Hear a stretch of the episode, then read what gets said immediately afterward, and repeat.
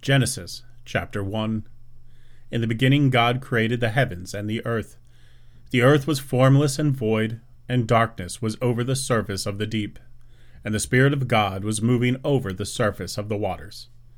Then God said, Let there be light, and there was light. God saw that the light was good, and God separated the light from the darkness. God called the light day, and the darkness he called night. And there was evening, and there was morning, one day. Then God said, Let there be an expanse in the midst of the waters, and let it separate the waters from the waters. God made the expanse, and separated the waters which were below the expanse from the waters which were above the expanse. And it was so. God called the expanse heaven, and there was evening, and there was morning, a second day. Then God said, Let the waters below the heavens be gathered into one place, and let the dry land appear. And it was so. God called the dry land earth, and the gathering of the waters he called seas.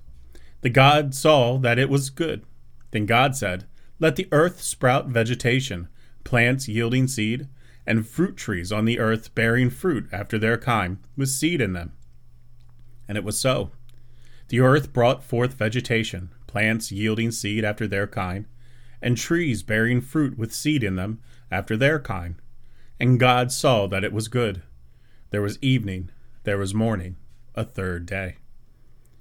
Then God said, Let there be lights in the expanse of the heavens to separate the day from the night, and let them be for signs and for seasons, and for days and years.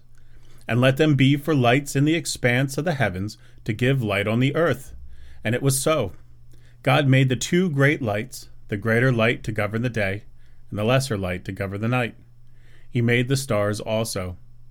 God placed them in the expanse of the heavens to give light on the earth, and to govern the day and the night, and to separate the light from the darkness. And God saw that it was good. There was evening, there was morning, a fourth day. Then God said, Let the waters teem with swarms of living creatures, and let birds fly above the earth in the open expanse of the heavens. God created the great sea monsters and every living creature that moves with which the waters swarmed after their kind, and every winged bird after its kind. And God saw that it was good. God blessed them, saying, Be fruitful and multiply, and fill the waters in the seas, and let birds multiply on the earth. There was evening, and there was morning, a fifth day. Then God said, Let the earth bring forth living creatures after their kind, cattle and creeping things, and beasts of the earth after their kind and it was so. God made the beasts of the earth after their kind, and the cattle after their kind, and everything that creeps on the ground after its kind. And God saw that it was good.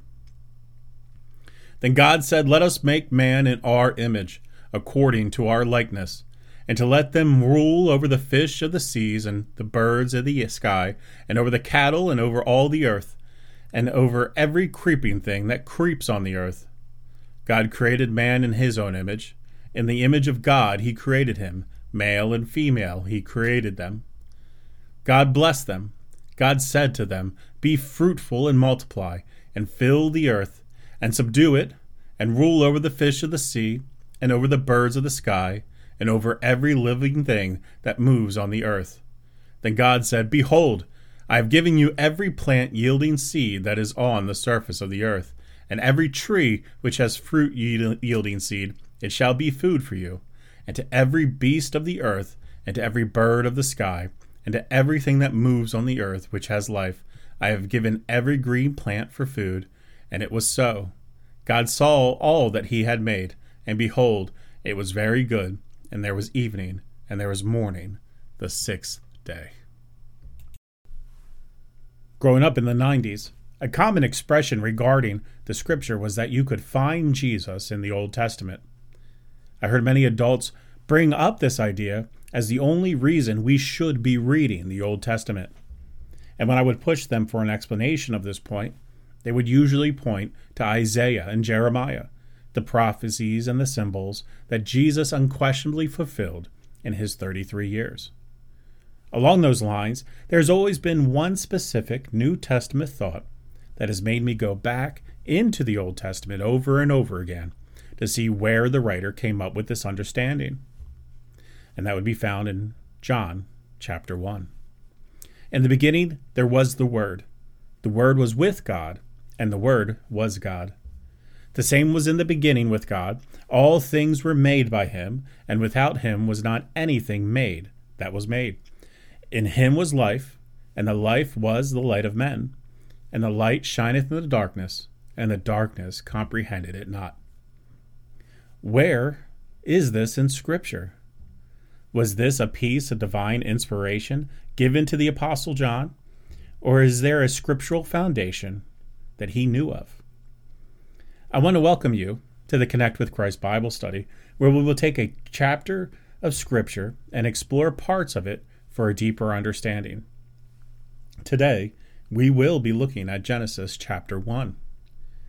I don't have to get too far into Genesis chapter 1 before I get overtaken by the amazing part of Scripture that, though it is new to most Christians that I know, it was taught readily to the first century Jews, and it explains this nagging question of mine where does John get this statement from? Well, Genesis chapter 1. In the beginning, God created the heavens and the earth. In the very first sentence, we have the answer. Wait, you didn't hear it in there? Well, good, because neither did I for the first 40 years of my life. In Hebrew, the very first line of the book does not appear this way. Bereshit, Bara Elohim, et Hashmaim vet Hazareth. I will do my best to explain this so it isn't just those who are watching, but also those who are listening that will understand. The first Hebrew word, Bereshit, is in the beginning. Bara, created by, Elohim, God Most High, Aleph Tav, Et Hashayim, the heavens, Vayet Harazin, and the earth. There is a word in that sentence that is untranslatable, that in most modern translations as cause as an object to be possessive of the noun. In this case, modern translation would say that the heavens and the earth are possessed by God. Or not just possessed by God, but they are His creation. And that would be the two letters Aleph Tav. But in ancient Hebrew, the Aleph Tav meant something completely different. You see, Hebrew is an amazing language that extends from the modern form that we know today to an ancient form that was comprised of pictures.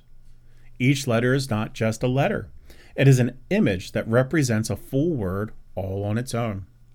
The Aleph, which is the first letter in the Hebrew alphabet, is an ox's head, and the letter on its own represents strength. The Tav the last letter of the Hebrew alphabet is a symbol of a seal or a covenant. The Aleph Tav together is a representation of God's covenant, the strongest seal or the strongest covenant. But it is not a pronounceable word, which is why it has become a word to show possession or God's possession of the following word. So, one way of interpreting the first line of Scripture literally would be in the beginning, God created the covenant, the heavens, and the earth. To further the argument that this is specifically referencing the covenant that God created over all creation, throughout the Old Testament, when people are introduced that are doing the will of God, be it Abraham, Isaac, Moses, and even Ruth, the Aleph Tav accompanies their name. Once more, we do not translate it in spoken Hebrew and it isn't translated in English at all. But it is a written key to say that these people have the covenant of the Lord with them. So, in the very first line of Scripture, we have a reference to the covenant of God. And what did Christ say? He came not to destroy the law, but to fulfill it. He is the living embodiment of the covenant. There is another understanding regarding the Aleph Tav that has been taught by rabbis throughout the century. As the Aleph is the first letter of the Hebrew alphabet and the Tav is the last, one way to interpret the writing is that in the first line, God created the Word, the heavens, and the earth. It would be like me telling someone that I know everything from A to Z. God created A to Z. He created every word, every letter, and even at the beginning, it was there with God. Before God created the heavens and the earth, first there was the Word with God. Now that sounds familiar, doesn't it? Let's go back to that verse from John. In the beginning, there was the Word, and it was with God, and it was God. See, this is starting to make sense now.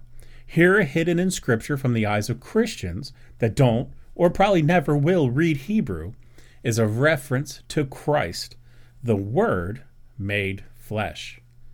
So the full reading of that first line should be Bereshit, Bara, Elohim, Aleph Tav, et Hashemim, Ve'et Harazin. Yes, Jesus is there from the very first line with God. Now, I want to add a little bonus thought to this that John gave us in the book of Revelation that adds to the authority of this understanding. Revelation chapter 22, verse 13, Jesus tells John, I am the Alpha and Omega, the beginning and the end, the first and the last. I bring this up because this was written in Greek. And Alpha is the first letter of the Greek alphabet, and Omega is the last. And the following line is the beginning and the end. One of the prime beliefs of God, being an omnipresent God, is that He wrote the beginning through the end in the book of life before the foundation of the earth was even laid. You can find this in Revelation chapter 13. Which, with this new interpretation of the very first line of Scripture, it would agree with chapter 13 that the covenant was written first. But also, if Christ was speaking to John in his vision of Revelation in the Hebrew language, which is Christ's language, and John was translating it into Greek for his letter, what he would have directly said to John was that I am the Aleph Tav, the first and the last. He is the Word made flesh. He is the covenant of life that was laid down before the foundations of the earth. And He is God, and He is the heart of God. He is the very book of life. I ask now that you join me in prayer as I end this lesson. Lord, thank you for the gift that is your word. Thank you for the truth that you knew us and planned our very existence even before you laid down the foundations of the earth, and that you loved us so much that you became flesh and died for our sins. Thank you, Lord. In the name of Jesus, amen.